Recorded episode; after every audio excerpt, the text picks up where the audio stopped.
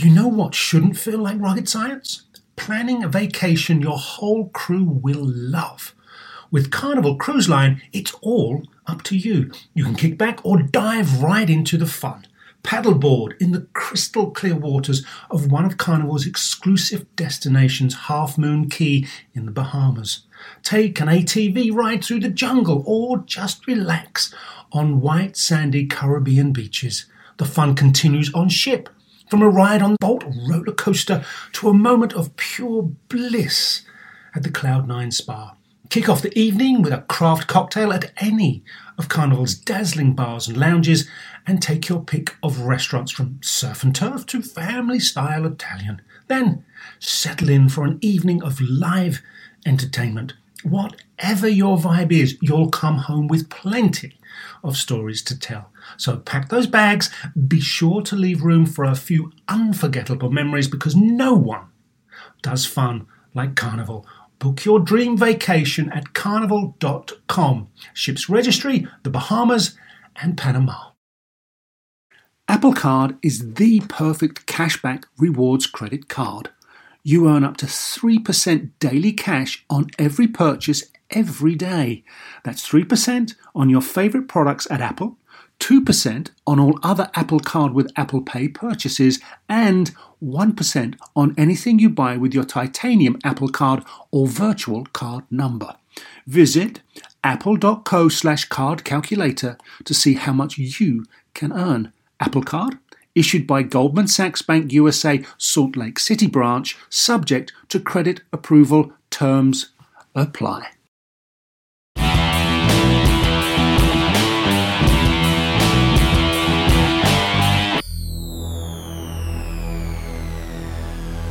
I'm Gary O'Reilly. And I'm Chuck Nice. This is Playing with Science. Yes, you can call it bobsleigh or you can call it bobsled. It's entirely up to you. It's loud, it's cold, it's cold in here as well, and it's a ferocious need for speed and a blind faith in one man or woman to steer you on a course that's ultimately true. Yeah, because if you don't, there's an unforgiving wall of ice with your name on it. So, with that in mind, you don't have to be crazy, but it may not hurt if you are. And being propelled at 90 miles an hour and experiencing up to 5G is not for everyone, but one man who knows what it's like to be shaken and not stirred is the. Tw- did you like that? Uh-huh. Good. Right. That man will be 2010 Olympic champion Kurt Tomasevicz. And because one is never enough. We'll have Kurt's world champion teammate Steve Mesler on the show as well. Not one, but two, two for the price. two Olympic gold medal winners. Yeah. And as we have learned, nothing gets done without science. And so here via Skype to bring it all to life is our good buddy, astrophysicist Charles Liu. Yes. Well, hi, Chuck. Hi, Gary. Good to see you. What's likewise, up? are you a big bobsled fan, Charles? I love it. If wow. you asked me which Olympic sport I would have wanted to do when I was a child, the answer would have been bobsleigh. Yeah, you know, I don't think you'd be alone in that. I kind of feel that way too. Well, winter sport, I would like to do bobsled, you know, because it's fast and you're like driving and it's like, it's everything a kid loves, you know what I mean? And it's sledding. Who doesn't yeah. love sledding? That's exactly right. That's nice when it's snow and, you know, there's some, you know, but not on the ice at 90 miles an hour with well, 5G. It might be a little different. Might be a little different be to little... be on the ice at 90 miles an hour and doing 5Gs. You know, that Remember might, might be 5Gs, right. You yeah. know that Gs makes your typical adult head feel like it's 120 pounds. Wait, say that again. 5Gs makes your head feel like it's 120 pounds? That's right. So if you're caught in a 5G turn mm-hmm. and you try to move your head, it's unlikely that your neck muscles will be able to do that. So you're pinned. You have to really rely on the whole rest of your body in order to be where you want to go because you can't lift your head to see where you're going. Uh, bobsled wow. has just become a spectator sport for me. Yeah, man. no. Yeah, forget oh. that. That's crazy. Wow. So that means when those guys are going into those turns, like whatever position they go into the turn, they need to know that because they're going to be like pinned down in that position oh, yeah. the whole way through the turn. They got to look That is absolutely correct. That's right. And the whole motion of it is amazing. I, I, know that not all of us have gone 90 miles an hour down a highway before, but when you're at 90 miles an hour and you're inside a little thing just a few feet long and a few feet across, and you've got ice all around you left and right, you better know that you're traveling in the path you want to be. Otherwise, your force, your momentum, your kinetic energy is going to go flying somewhere you don't want it to go. That is blind faith in your pilot. Yeah, man. Absolutely. So, so Charles, okay, so from the gate and the push, and you know, if we got on a four-man bob, they all sort of feather in behind each other. What forces? What is going on? What are they actually scientifically experiencing on this run? The key to winning a bobsled race is obviously your velocity, right? How fast right. you're going and which direction you're going, all the way down the track. The one constant in the whole process is the gravitational acceleration of the Earth. No matter how much you weigh, no matter where you are, you're going to feel a downward acceleration of 9.8 meters per second square. Because that's fixed. Right. You can't change that. That's, that's fixed. That's right. Right. So and, okay, and that's that's basically like falling, right? Isn't that that's the rate at which anything falls, no matter where, right? That's right. Okay. And so you have your track, which moderates that acceleration. You have the friction on the blades of the bobsled, which moderates your uh, acceleration, and you have whatever momentum you had, the mass times the velocity of the sled and its occupants to start with when they get in and then they go, right? You have the viscous drag of the air that prevents you from, uh, that will actually cause you to decelerate, like to lose acceleration, uh, to lose momentum, depending on what direction you're going, whether the wind is blowing in your way, or whether you have one big uh, driver or brakeman in the background standing a little bit too long before tucking in and going into that aerodynamic bullet shape that you want as you're heading down the slope. See, Chuck, you had this theory. I remember when we did NASCAR that we got into sledding for some reason, and you just went, you always gotta have. This is me impersonating you, buddy. You always gotta have a fat kid on the sled That's team. right. you too. You need a fat kid on the sled team, or you're gonna lose. That's all there is to it. You need you need some weight on that sucker. So, is it basically the heavier this sled can be, the better? Because now they've got weight limitations on individuals and team weight. So, how do we sort of factor in the power to weight ratio for this thing to be so, so rapid? That's a great question. It's basically a balance, right, between the friction that will increase if your sled and its occupants weigh more than somebody else's, balanced with whether or not you can get more momentum, which is mass times velocity, on the push right? So if you've got four people pushing, you have the brakeman, the driver, uh-huh. and the two pushers, right? I think that's that's what they're called, right? Yes. And you have these four people going. If they can generate more force uh, in that short period of time that they're pushing, uh, then they will start off on the free slide part, the driven part of the bobsled run, with a greater velocity. Hmm. So that's where you get the advantage of the mass. But since you are massive, you press down on the track more. And so if you press down on the track more, then the friction that you have with the track will increase because that's the normal force multiplied by the coefficient of friction of the track. Okay. So Charles, very- because we love to reinvent things, NASCAR and football and everything else, how about we don't increase the weight, but we increase the mass by getting so aerodynamic shape of the sled and create a downforce like they do with the with mo- motorsport oh, yeah. over the wheel arches. I mean, not that there's wheel arches on. Or even sled. Formula One, where they actually yeah, create the like get this reverse downforce. plane. Can we do that? Can we create a downforce on the sled and, and create something like that without create uh, increasing the weight? Wow, that's an interesting question. uh, if you try to make it so that as the air moves around and above and below mm-hmm. the bobsled that you're actually creating a downward, an upward draft. Is that yeah. what you're saying? So yeah. So as we can so you're into the track, so you're so pressing, it down, like like a Formula One race car. Yeah. Mm-hmm. Well, the Formula One race car has a slightly different uh, desire. I think you'd want to reduce, uh, you want to increase the amount of friction uh, because your your tires are spinning, right? Mm-hmm, mm-hmm a bobsled is a little bit different, at least from my physics perspective, because you're you're not spinning wheels underneath it. Uh-huh. You're tracks. Uh, you're you're on the, the on the runners, yeah, on the runners, runner. the blades, right. And right. so those blades and those runners are sliding friction as opposed to some sort of rolling friction. Uh, and you have a different kind of dynamic. You may want to do it differently. No, I Uh, just that's wondered something- would it would it be a benefit to to have that sort of downforce, but because you've explained it, it's runners, Why not not? wheels. It's not really the way forward. So with that in mind, if you had a track that was infinite and always going downhill, would the sled continue to accelerate all the way through? all the way down to the bottom. That's right. Oh my Uh, now- God.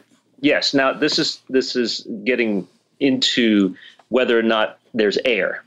Okay. Ah. You have friction, and if you have air resistance, what we call viscous drag, you reach eventually something called terminal velocity. Okay. Right. This happens when parachuters, for example, fall. Right. Right. They from a high altitude and they fall for a long period of time.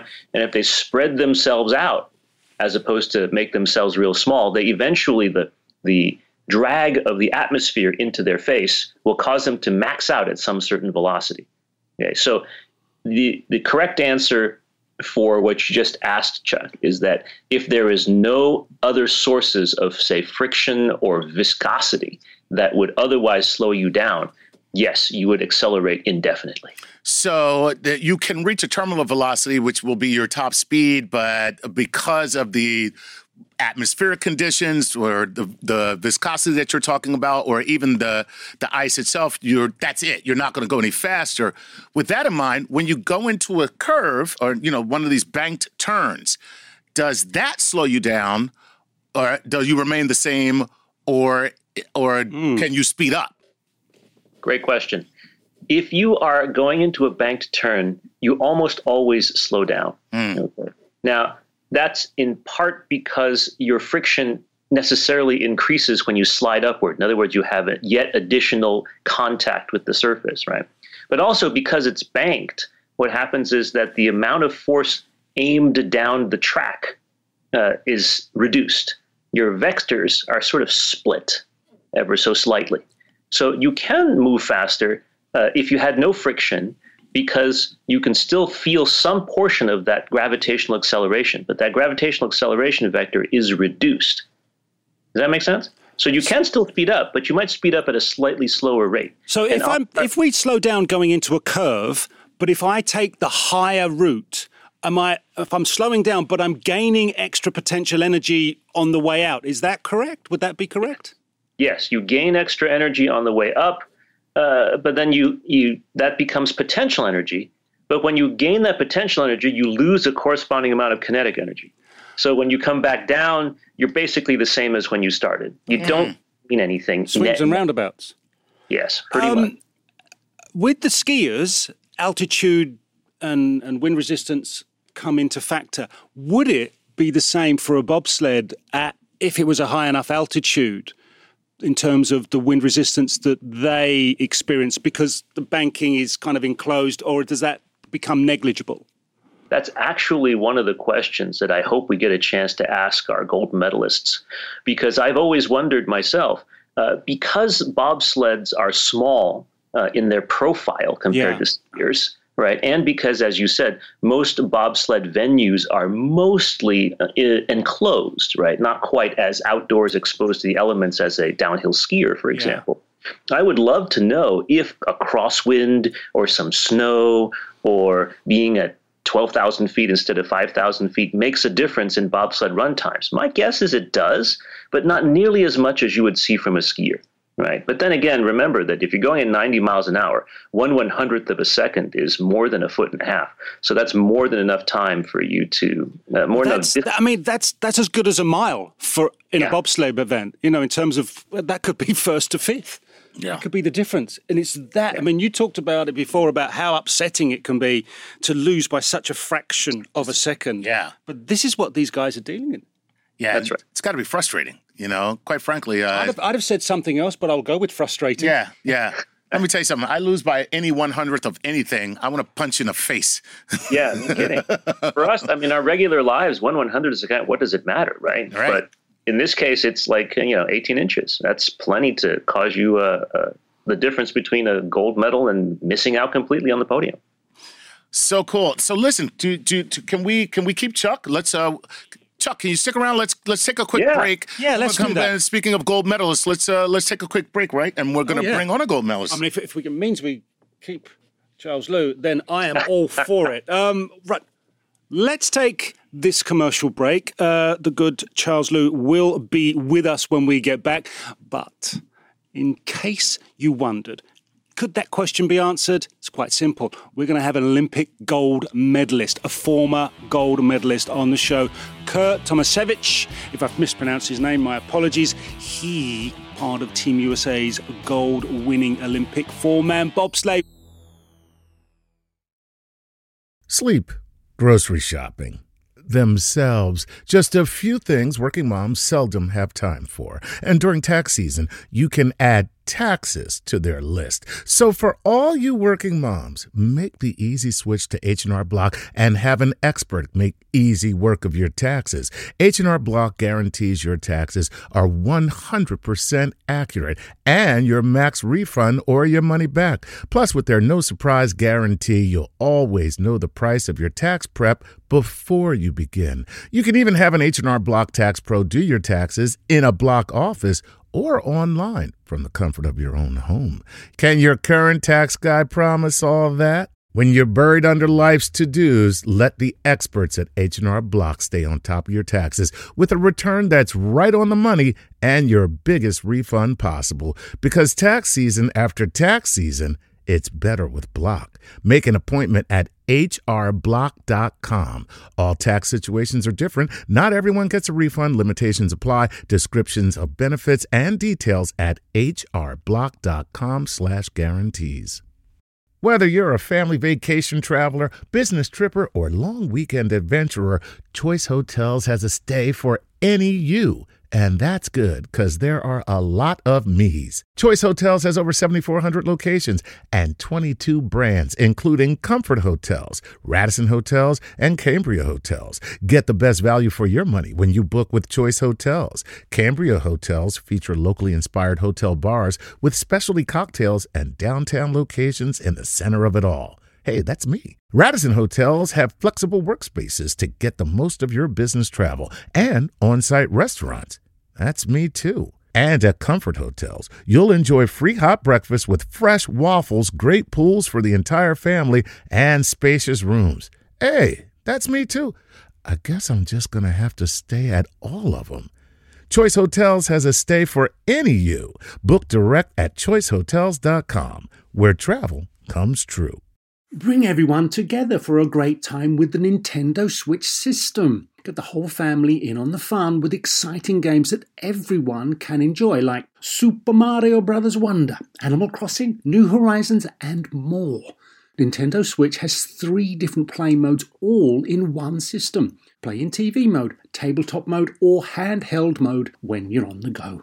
Visit nintendo.com slash us slash switch to learn more. Games rated E for everyone. Welcome back. I'm Gary O'Reilly. and I'm Chuck Nice. Yes, he is. And this is Playing with Science. And we are still looking at the wonderful winter sport of bobsled. We have decided it's bobsled. We're dispensing with sleigh. It's a sled. No, we got to ask our next guest. We got to ask Curtis weigh in on this. We got to ask everybody because uh, what, know- you mean the gold medal What's that? winner from Yeah, I'm- Vancouver? you know I'm talking about 2010. gold The guy who's got a bronze medal as well. The guy Yeah. who's not one, two, but three, Three world, world championships. Yeah, That guy. Is he that with guy. us? That's what he's come. Yeah, right. As a matter of fact, he's here right now. Is he? That's right. Curtis Tomasevicz is with us. Curtis, what's happening? Hi. I'm doing good, guys. How are you guys? Isn't that great? Yeah. So now love let, this. let us ask you this: bobsled, bobsleigh. What is it? In typical American fashion, I think it's uh, it's bobsled in the U.S. and everywhere else they make it a little bit different and call it bobsleigh. So Okay, cool. No, having sleigh. Yeah, there you go. No, I want sled. You want, yeah, gotta go with sled. He's from England and he says sled, so I think we've settled this. You know, Like, Uh, like we'd know anything about bobsledding, Yeah. but there you go. I'm just. I like the idea of sled. Always sounds as if it's going somewhere. yeah, that's Yeah. very cool. All right, so um, you're an athlete that came out of college football and straight into bobsledding. Ow, difficult, easy transition to make from a team sport into another team sport, or did you find it very, very strange? bobsled's a unique sport where you don't really have to train your entire life to become a bobsledder. Um, you know, most Olympic sports, you have to grow up and have decades of experience in order to get to that point. Uh, but I think all the football training and other sports that I played growing up, that all led to uh, to bobsled training. Um, powerful athletes, squats, cleans, sprints. Those those are the kind of the the catalyst of what we have to do. And so, without knowing it, I was training for bobsled my entire career. Nice, interesting. Now, since your career as a bobsledder, you are now on the U.S. uh, Olympic Selection Committee. Correct. Yeah. Um, what, what does to, that? What's that mean? He gets um, to choose who goes.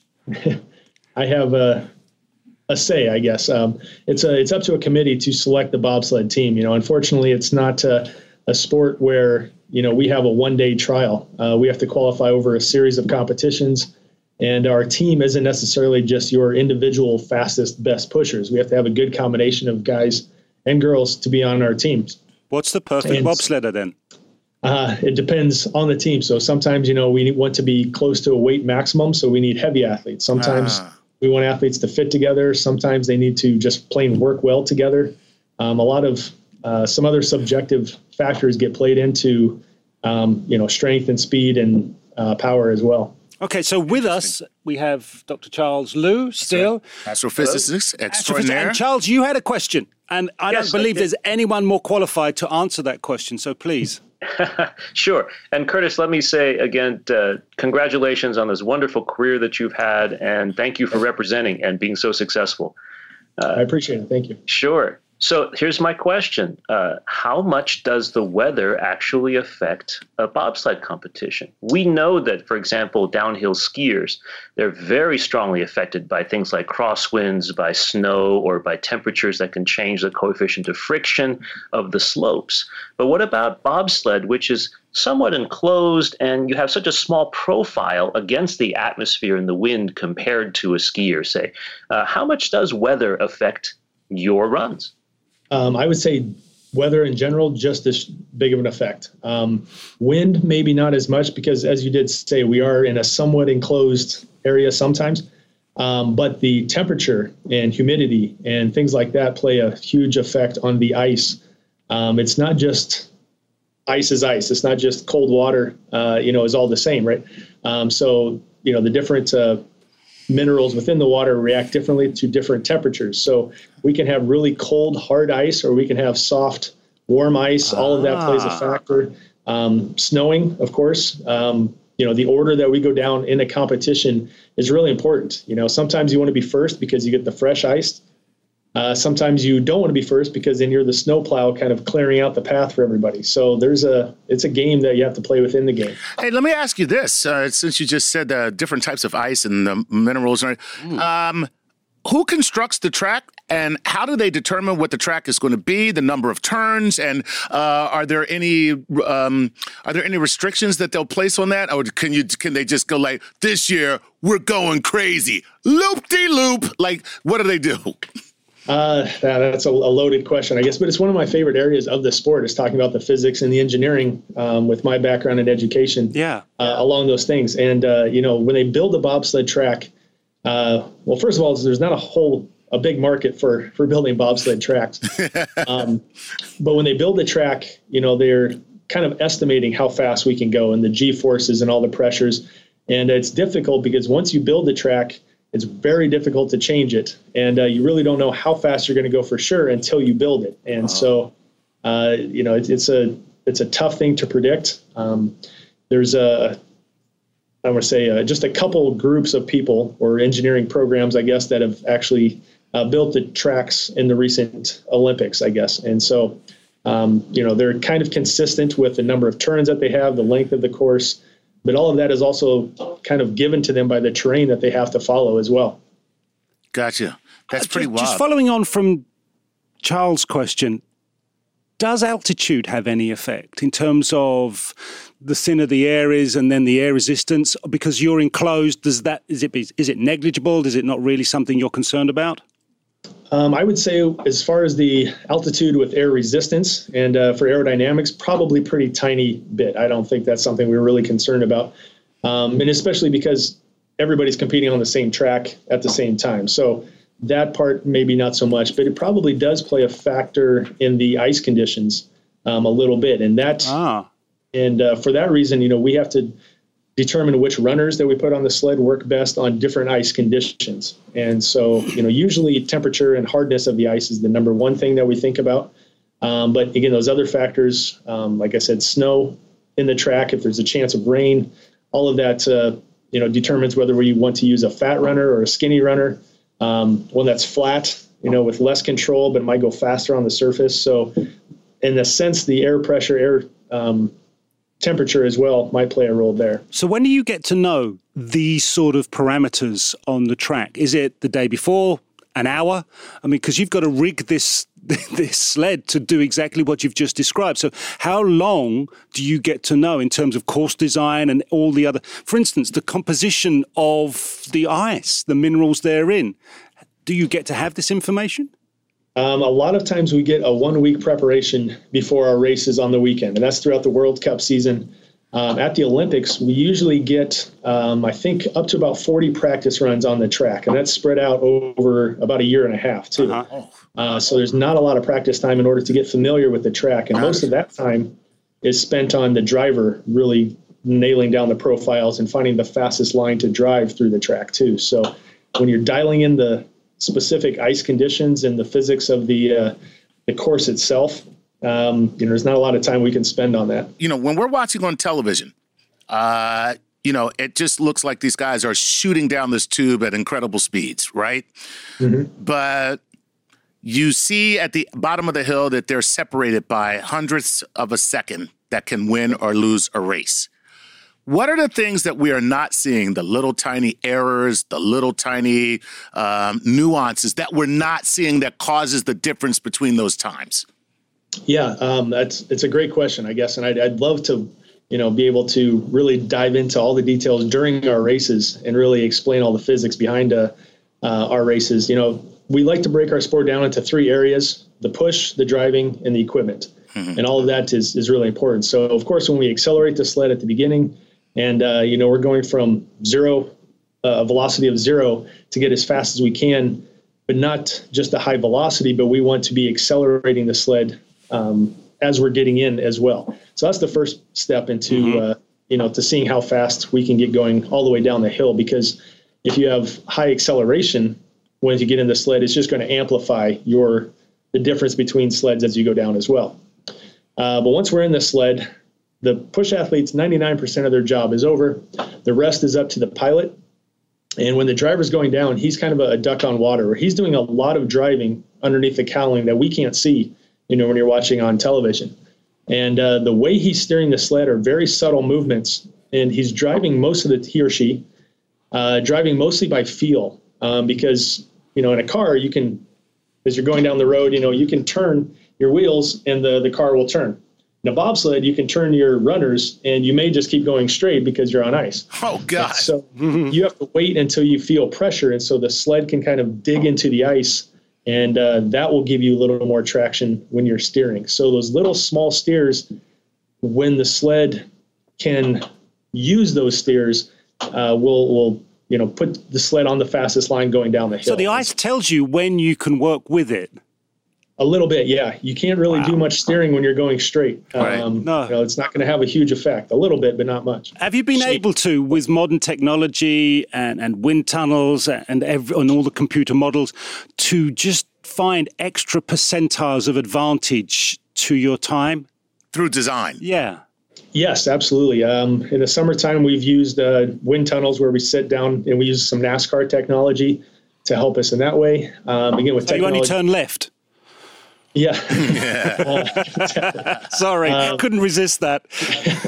um, you know, we've also now been able to simulate, you know, computer models of a sled with athletes in there. So we don't have to sit in the sled anymore. Again, software can, um, you kind of simulate that same type of shape and that sort of thing too. But, you know, you can never completely rule out human variability. So, you know, an athlete has to be comfortable in the sled so that they can push the next day and they're not sore and beat up, you know. How We about the to- height of an athlete? Because even though you're up, the, once you go in, you're in this crouched position. But Mm-hmm. if you've got a really tall pusher, going to stick out rather badly and ruin your aerodynamics. So yeah, absolutely. We want to be heavy but small. So call us dense, I guess. Ah, but yeah. You need a Uh, bunch, that's of, you need a looking bunch of short, fat dudes. Oh, here we go again. oh, short, no. heavy dudes. Okay. Short, muscular dudes, Chuck. Short, muscular. Yeah, that's Yeah. right. If we sort of, for temporarily, skip past the upcoming Winter Olympics in Pong- Pyeongchang, where is bobsledding in 10, maybe 20 years' time? Where do you see this sport going? Because it's absolute, it is a minute long thrill. And uh, you know that better than I do for sure. Yeah, honestly, I think uh, you know we talk about the NFL possibly you know having to go through some changes with uh, safety of athletes and that sort of thing. A bobsled ride is a very violent ride, and Yes. uh, I think you know looking forward, um, we may be next in having to take precautions and having to protect athletes. Um, you know, because when we crash, which happens, you know, relatively common. Yeah. Uh, you know, there, there's a hard hit as well. So Yeah. everybody wants a more fast, you know, exciting sport, you know, where crashes do happen and that sort of thing. But, you know, if we're really looking out for athlete safety, you know, sometimes it's going to be tough to, uh, you know, to really think of that as the best avenue for the sport. If we're talking about safety, I think we may have to take some strides in protecting athletes that way. So, Chuck Liu, is there an engineering um, method to make what we're looking at now as the sled and the drive, uh, the the riders? Is there is there anything that can be done to make it safer? Like they have skiers who actually have airbags, like their body becomes an airbag. Are there, are there methods that can that can be integrated? You can make anything safer, but there's always a cost somewhere, right? In Ah. weight or in aerodynamics or something like that that will make the ride slower. I mean, I'm sure Curtis has ex- uh, excellent examples of that sort of thing. Uh, but for example, a crumple zone in a car, right, is something that it can cushion a blow. Or you can imagine a helmet uh, that has a little bit more uh, uh, shock absorbing capability so that uh, when a person hits the wall with it with your head, it's not quite as violent uh, in the reaction that gets hit in the skull. Uh, but um, in the end, it's got to be trade offs. And so there are many, many things that can be done. But what's the best thing that can, should be done? for a, a driver or uh, for that matter anybody in the back as well and we've uh, curtis you know we see horrific crashes sometimes and, and they're, they're sadly often played on highlight reels right in between olympic segments and so forth uh, do you can you recall like a particularly scary crash for you that where you thought gee if i had this particular safety technology i would have felt much better going into that crash or having experienced that particular crash Uh, that's interesting question. Um, possibly, I guess I could say that uh, one of the worst crashes I was in was on a track that was in that was built in Germany, and uh, the track is kind of old when sleds were going much slower speeds, and now that we're going faster, I think the track itself um, is a little bit dangerous, and so you know I think you know if you talk about the engineering from a track standpoint, maybe we can you know it's not exciting, but maybe we keep sleds a little bit slower and uh, make you know the the sport again safer in that way. Um, if you're talking about Yeah. equipment or technology, um, right You know, I think helmets as well. I think that's a, an area where you know you can definitely talk about. We want as light a helmet as possible because we're sprinting with it on, so we we don't want to be uncomfortable that way. But uh, you know, I think it's you know making a small light helmet isn't always the safest helmet. So as you know, materials develop, and you know, we talk about um, you know carbon fiber and you know really strong but light material. Um, I think that'll help quite a bit too. Yeah. So I remember, for example, the Lake Placid track uh, has a turn called Shady, which is extremely sharp. And I imagine that if you're going nowadays 90 miles an hour instead of the past when you're going 50 or 60, and you take the wrong line, you could go flying in a very, very dangerous way just on that one curve. It, and I don't want to single out that just one curve, but I'm sure there are many others around the world with that same sort of problem. Yeah, I think every track probably has a, an infamous curve where most crashes happen, and you know it is pretty scary. Um, honestly, we always talk about the moment of silence. Uh, right before we crash, we are airborne just a little bit, you know, and so that's uh, um, is a pretty eerie, uncomfortable feeling where you know it's coming, but it's so fast you don't have time to react. It's just a kind of a, a thing you think about in hindsight. But um, yeah, each track, you know, does have those certain areas that uh, again, it's it's for excitement. It's you don't want an easy sport either. So Right. You know what'll happen? You'll get the safety aspect of it covered. and then they'll go, right, let's make the course that much more difficult. Yeah, of course. Well, that's, the way, that's the way happens. that's the way you'd go for Yeah, it. and listen, I'm, you know, because uh, all I could say is, you know, spending my whole life as a um, as an elite athlete, uh, I like being challenged by uh, dangerous situations. You know, uh, I'm sure you'll agree, Kurt. You know. Anyway, uh, we are time poor. Kurt, thank you. We wish you and your team for the upcoming Olympics in Pyeongchang South Korea the very best of luck. Yeah, man. Thanks for taking the time and joining us. Yeah, may Yeah, they strike appreciate it. gold. Thank you. Yeah. Thanks. May they strike gold. And of course, to Dr. Charles Liu, once again, thank you, sir. Been a pleasure. Right, we are going to take a break um, When we return. from one gold medalist to another. Hey, that's right. Hey, Kurt, we got uh, we got your buddy coming on right yeah, now. shame we couldn't get the band huh? back That's together. right. We got Uh, Steve Mesler coming on. Oh, yeah. Stick around. There's going to be plenty of fun. More gold winning bobsledders coming up. We'll be with you shortly. This episode is brought to you by Progressive, where drivers who save by switching save nearly $750 on average. Plus, auto customers qualify for an average of seven discounts. Quote now at progressive.com to see if you could save. Progressive Casualty Insurance Company and affiliates national average 12 month savings of $744 by new customers surveyed who saved with Progressive between June 2022 and May 2023. Potential savings will vary, discounts not available in all states and situations. Welcome back. I'm Gary O'Reilly. And I'm Chuck Nice. This is Playing, Playing with, with science. Science. and today, yes, you know, because you've been tuned in for the whole of the show, it's bobsled. Yes. Yep. Or And Bob Sleigh. Or bobsled. Or bobsleigh. It's an either or situation. You don't win, you don't lose. Um, I bet you we have somebody who knows the definitive answer with us. I know what I know, which is he's a former Olympic champion. That means all gold, baby. Steve Mesler, welcome to Playing with Science, sir. How are you? I'm great, guys. How are you guys doing today? We're good. So the, the big question, the burning question, obviously, that we've just come up with, bobsleigh or bobsled? It depends on where you are. If you're in the U.S., it's bobsled. If you're in basically anywhere else that speaks English, it's going to be bobsleigh. Oh my God, it's soccer and football. So exactly. we go. Except for we try to keep it sneakier and just change a few letters. Right. I There like go. sled. Sleigh's just kind of reindeer and things like that. So, Yeah. nah. Yeah, sled, Sled. sounds like you are doing something. Yep. Sleigh sounds like a little trip through the snow to There's- grandma's there's, house. There's little bells. Exactly. You're getting pulled like my like my grandpa used to pull me on the sleigh. right. Yeah. Sled. That's got Yeah. speed built on already. now, you were part of an Olympic winning team. Which position on the four man were you?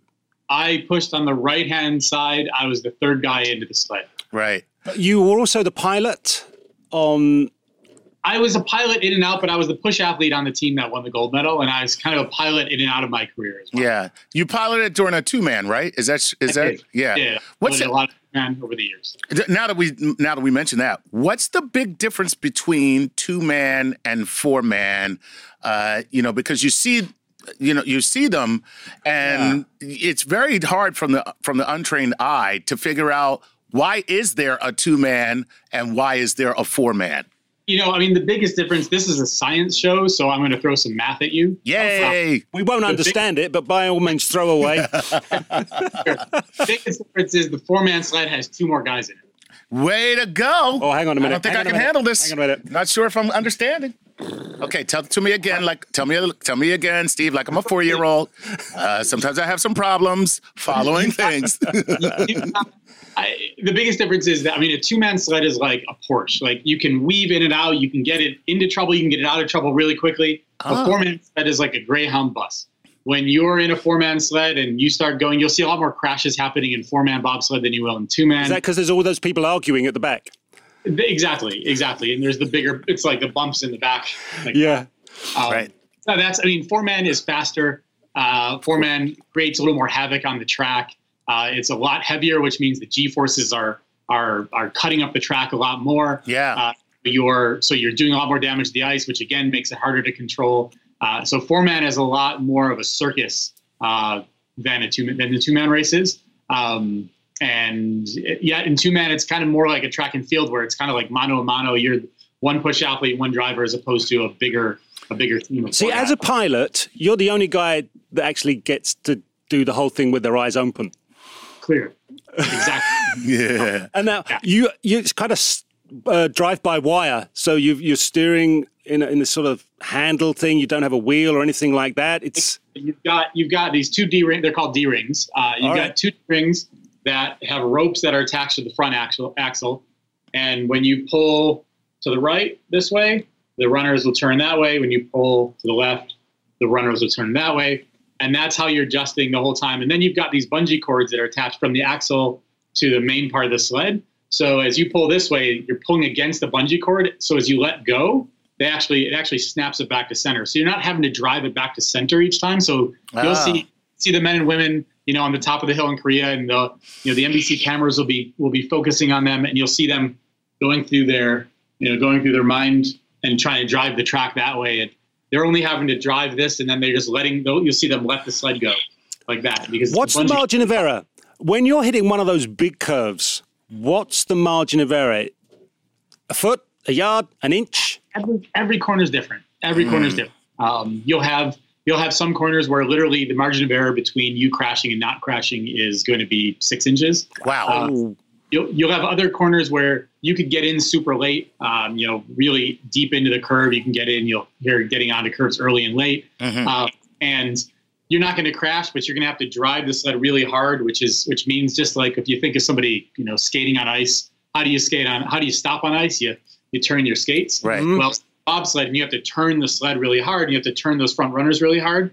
You're doing a hockey stop with Wow. the sled. So now for for you guys for you guys behind the driver, um, uh, two things. One, there's got to be some communication between the driver and the and the other guys in the in in, in the sled. And two, Incorrect. incorrect. Oh wow. Okay, cool. Uh, What are you guys doing as this is happening? Praying. Y- y- And, and and can you can you affect the sled negatively while it's going down through the course? We're tweeting, uh, posting on Insta. Get- getting some selfies for Instagram. yeah, you- yeah. I mean, you got to check and make sure, see what everybody's saying.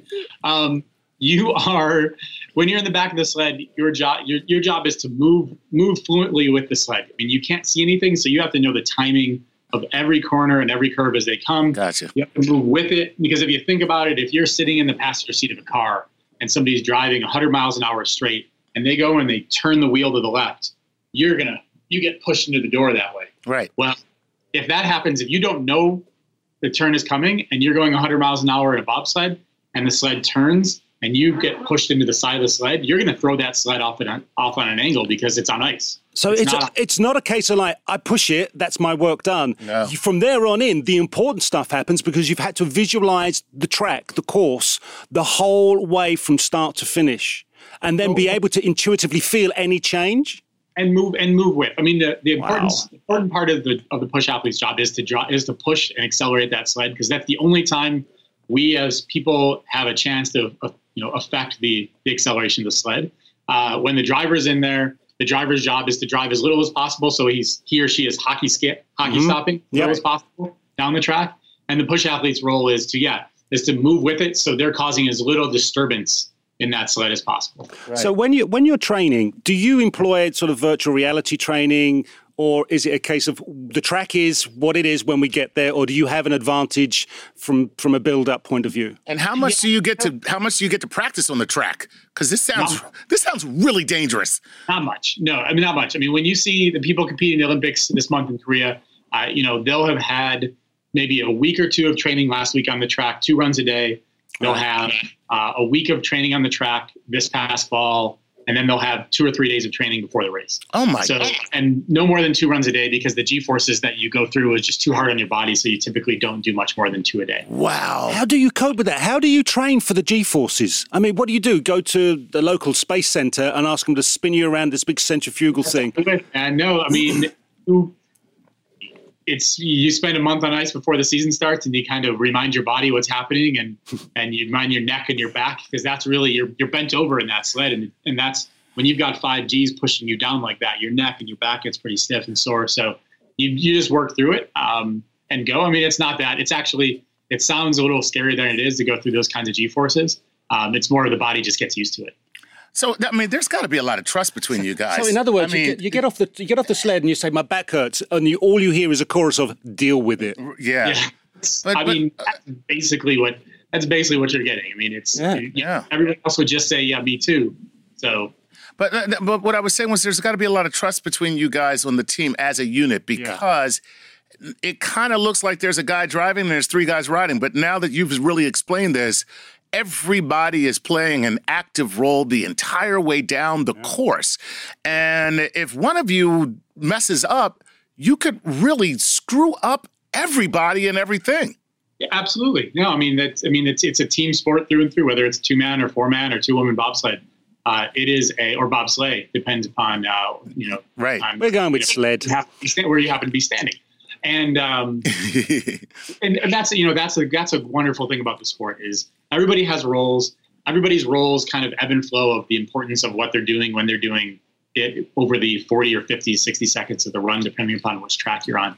Uh, and you have to you have to have absolute confidence in your driver, and the driver has absolute has to have absolute confidence that you know, the, the, the team is going to do their job on the low. They're going to do, do their job on the push and give them the proper acceleration. And the driver is part of that, just like the the push athletes are part of you know making sure the sled is fast down the hill um, along with the driver. So we've got the push. So Okay. we- we've got the muscle. We've got the momentum going. You all jump in in sequence, and someone sticks a spike where you don't need one, and you're kind of like in an awkward position. You kind has that happened where someone's you because you've all got to fit in nicely as a little component pieces, but all of a sudden you're human. It goes wrong. What happens then? Yeah, I mean, I mean, there's hundreds of tiny little pin spikes on the bottom of those on the bottom Yeah. of our spikes or our bobsled spikes. Yeah. it's not like a track and field shoe where there's like seven. There's like hundreds of these little ones, and they're like a brush uh, on the bottom of the shoe, and so your your feet kind of stick like Velcro, like the little hooks in Velcro All right. on ice, and it's, it's great when you're on there. But yeah, to your point, you get in. Um, you can ask my teammate Kurt Tomasevicz uh, what happens. Um, I got in. I, we got back from the track day one after our first uh, the first race in Vancouver. So there's two days of racing, two heats per day, Mhm. the cumulative four heats, and we get back to the track. We get back to the, the Olympic Village after day one, and we had a great day. We were up by I think 43 hundredths of a second, which is a lot of time in bobsled. It's it's a whole lot of time in bobsled. Wow. And um, and you know the adrenaline of the day was starting to wear off. I hopped in the shower, and all of a sudden I ah, and I started yelling, and I looked down, and Kurt had in fact spiked me in the calf, um, getting in earlier in the day, and he hadn't done that in years actually, and he could hear me yelling at him from the shower. And he came back, and he just kind of slumped his head and was like, "Sorry, Sorry, man. Sorry, dude. So when you guys when you guys are in, in how do you sync when you're running and pushing off? Is this uh, internal timing? Is there any communication between you while you're uh, pushing off? I mean, how exactly do you time that out so that uh, you know everybody's in the sled exactly when they're supposed to be? Yeah, I know it's a good question. Uh, practice, uh, just like anything else. I mean, hundreds and hundreds, if not thousands of thousands of reps uh, in the ice house, which is a, a training facility, or on the hill, or on dry land, or in the garage. Uh, but you'll hear the teams when you're watching bobsled at the Olympics. You'll hear them, and they'll they'll communicate between the push athletes and the driver to make sure that everybody's starting at the same time. Because there is no red light. It's not like in racing where it's like red, red, yellow, green, and it goes. Yeah. Everybody goes. You have 60 seconds to go, and there's a clock that's counting down, and you're allowed to go at any point in that 60 seconds. so what's the code?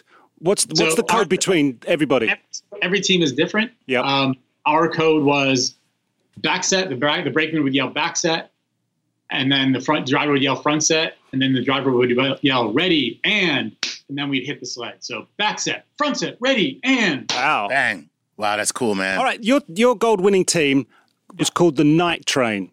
Called the night train. There's a reason, and you're going to please tell us. Well, I you know the name actually came up because the sled when we first got the sled, it was fast. It was fall of 2008, a couple years before the Olympics, and the sled was super fast. We were in training in like in Park City, and when they when the sled engineers send us the, the new sled, they just send it with a primer coat on. because the hard coats are expensive, and if they have to do any adjustments, you just don't want to bother putting on that nice glossy coat. So they just had this like matte black primer coat on it. All right. And was like, all right, we want this sled. It's going to come to Europe with us next week. And the engineer was like, well, hold on. We need to get it back to Connecticut, which is where all the Bo-Dyn sleds were. We need to get the hard coat on it, do some things. And we were like, no, no, we don't need a hard coat. Just send it to Europe. We're going to race in this thing. And he said, okay, but he, you know, he wanted to have something on it because it looked really plain.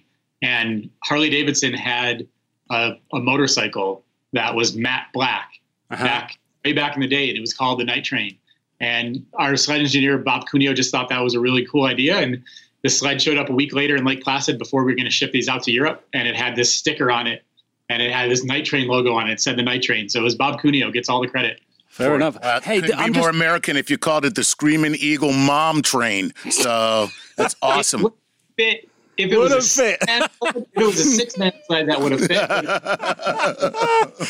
how do how, how do you look at it and say this sled's fast? I mean, apart from the fact it's got an engine on it and wings, but so how how do you design something that's faster? Because it just they all look the same. I know I'm being daft with this, but surely there's a reason why it was faster. It's a good question. It's a good. I mean, we spent a lot of time in the wind tunnel. We spent a lot of time in digitization. Yeah. uh, and we we work on we work on the math, we work on the the aerodynamics, uh, and then and then you know lastly we get on this we get on the track with it, and we'll use our old sled and our new sled, and we'll we'll test back and forth, back Nice. and forth, and forth, and you're you're testing against you know on a track like Park City, which Steve Holcomb, uh, our driver who recently passed away this yeah, year, that's was- very sad. Very sorry. yeah, thank you. It was he was born and raised in Park City. He knew that track like the back of his hand. He could drive it the same way every single time.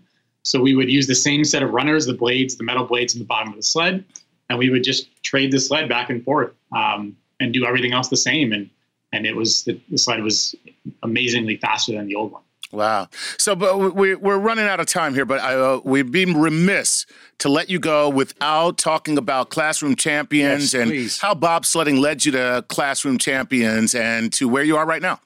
You know, I I used to go into schools and give a talk just like any athlete or any other successful business person or anyone else. And I used to go into a school, I'd give a talk, um, and then I'd leave and I'd never see those kids again. And I'd always say, if one or two kids listened, it was worth my time. Yeah. And we just thought, you know, my sister was getting her PhD in education. I was living this life that the 10 year old kid in Westwood I just thought was amazing. And we we wanted to do something that would make a difference. And Classroom Champions has turned into over 100, a- over 100 Olympians, Paralympians, uh, college student athletes, NFL players, mentoring via technology, via via Skype, via uh, asynchronous video and social media, more than 25,000 kids. Um, and what's really cool for your audience is we're partnered with NBC, and on February 22nd, every single school in America is going to be able to talk to amazing athletes like Erin Hamlin and Elana Meyers Taylor that you're going to see all over NBC and do a live chat with them. So folks can. Ah, have- well done, you sir. Well done, the organisation.